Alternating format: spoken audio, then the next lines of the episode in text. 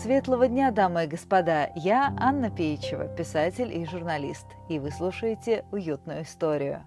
Сегодня полистаем мемуары одной парижской художницы, посвященные невыносимой роскоши Екатерининского двора.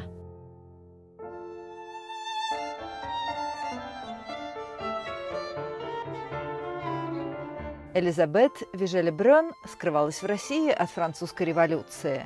Ее подругу, королеву Марию Антуанетту, казнили. Оставаться на родине было опасно. Талантливую и милую художницу с почетом приняли при дворе Екатерины II.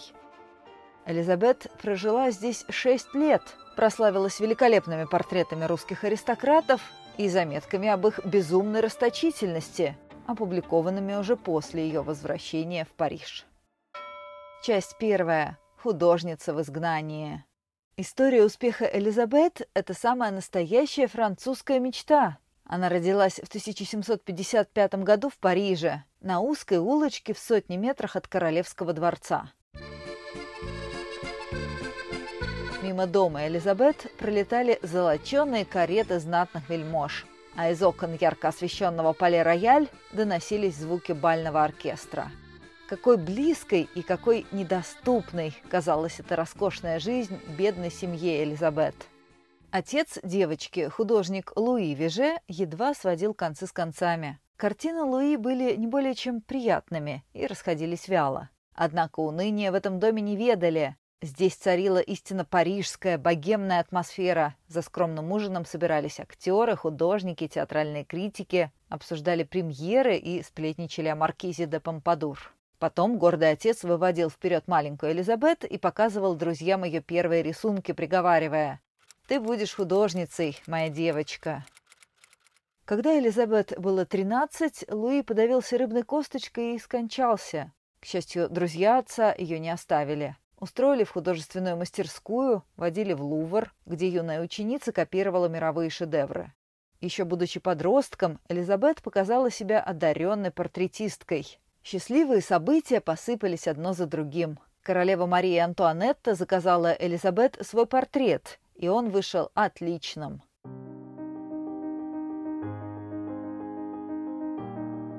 К мадемуазель Веже немедленно выстроилась очередь из принцесс, герцогинь, графинь, знаменитостей и знатных иностранцев.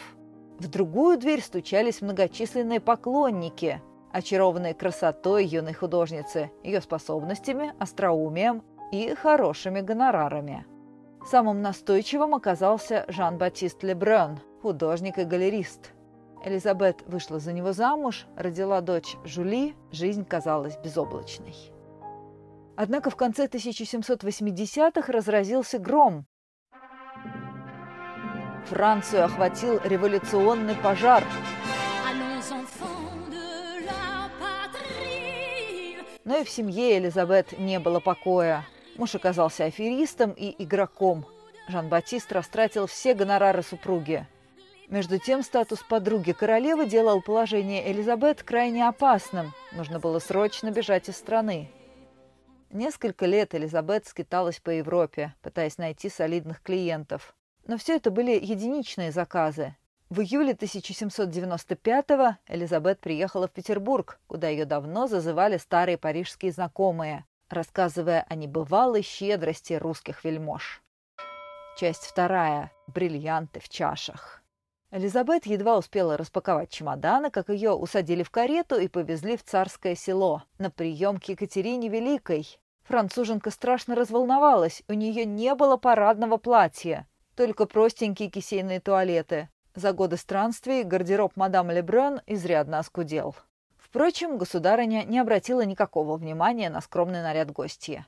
Екатерина была любезна и внимательна, сказала «Мне очень приятно видеть вас здесь. Ваша слава вас опередила». Императрица заказала Элизабет портреты внучек, великих княжон. Это стало сигналом для столичных снобов, которые распахнули перед модной художницей свои двери и кошельки. Мадам Лебрен некогда было спать. За шесть лет она написала 48 оригинальных портретов и сняла с них сотню авторских копий. Парижанку до глубины души поразил блеск столичного Петербурга. Светскую жизнь на берегах Невы художница называет «пышной до безрассудства». Про обеды у князя Потемкина. За десертом поданы были хрустальные чаши, наполненные бриллиантами, которые раздавались дамам целыми ложками. Когда княгиня Долгорукая заметила такую роскошь, Потемкин тихо ей сказал, «Ведь я праздную ваши именины, чему же вы удивляетесь?» Ему все было нипочем, лишь бы удовлетворить желанию, капризу обожаемой им женщины. Однажды, узнав, что у нее не случилось бальных башмаков, которые она обыкновенно выписывала из Парижа, он послал за ними нарочного, и тот скакал и день, и ночь, и привез таки башмаки к сроку. Про графиню Скавронскую. Ее высшим блаженством было лежать на диване без корсета, закутавшись в огромную черную шубу. Ее свекровь нарочно выписывала для нее из Парижа целыми сундуками самые изысканные наряды, которые изготовляла тогда придворная модистка королевы Марии Антуанетты мадемуазель Бертин. Не думаю, чтобы графиня открыла хотя бы один из этих ящиков. И когда ее свекровь выражала желание видеть на ней прелестные платья, там сложенные, то молодая графиня лениво отвечала «Да для чего? И для кого? И зачем? То же самое и мне она отвечала, показывая редкой цены ящичек с драгоценностями. В нем лежали громадные бриллианты, подаренные Потемкиным, и которых никогда на ней не было видно. Часть третья. Возвращение на родину.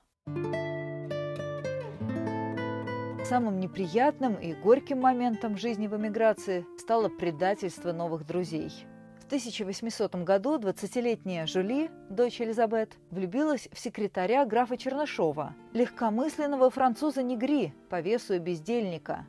Как сообщают историки, графиня Чернышова поощряла это сближение и по обычаю многих русских дам охотно взялась устроить брак Негри с девицей Лебрен. Напротив того, госпожа Веже Лебрен вовсе не сочувствовала выбору своей дочери, и была чрезвычайно возмущена непрошенным вмешательством посторонних лиц в ее семейные дела. Вмешательство, между тем, дошло до того, что госпожу Вежелебрен стали спрашивать, какое она дает приданое за своей дочерью. Вместе с тем старались восстановить дочь против матери, и девушка начала худеть и чахнуть. В конце концов, Элизабет была вынуждена согласиться на этот брак, хотя предчувствовала катастрофу. И оказалась права. Спустя несколько лет Негри бросил Жюли. Гордая девушка не пожелала признавать свои ошибки и наотрез отказалась налаживать отношения с матерью. Жюли отправилась в Париж к отцу, а после смерти Лебрена унаследовала его долги и до конца своих дней жила в нищете. Тем временем обстановка в Париже сильно изменилась. К власти пришел Наполеон. Как пишет историк Наталья Альшанская, Бонапарт прекрасно знал, что парижане потешаются над новоявленной знатью.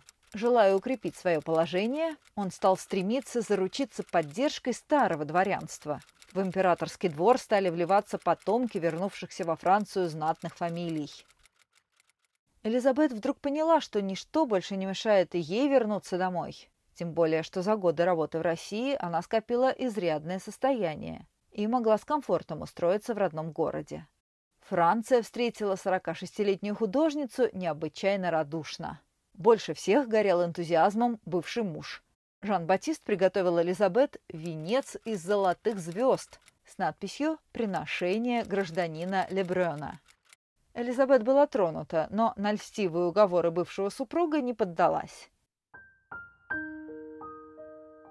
Она купила себе дом в деревне и прожила там до 86 лет в одиночестве и тишине. Днем художница работала на пленэре, а по вечерам записывала воспоминания о далекой России, подарившей ей богатство, но отнявшей единственную дочь.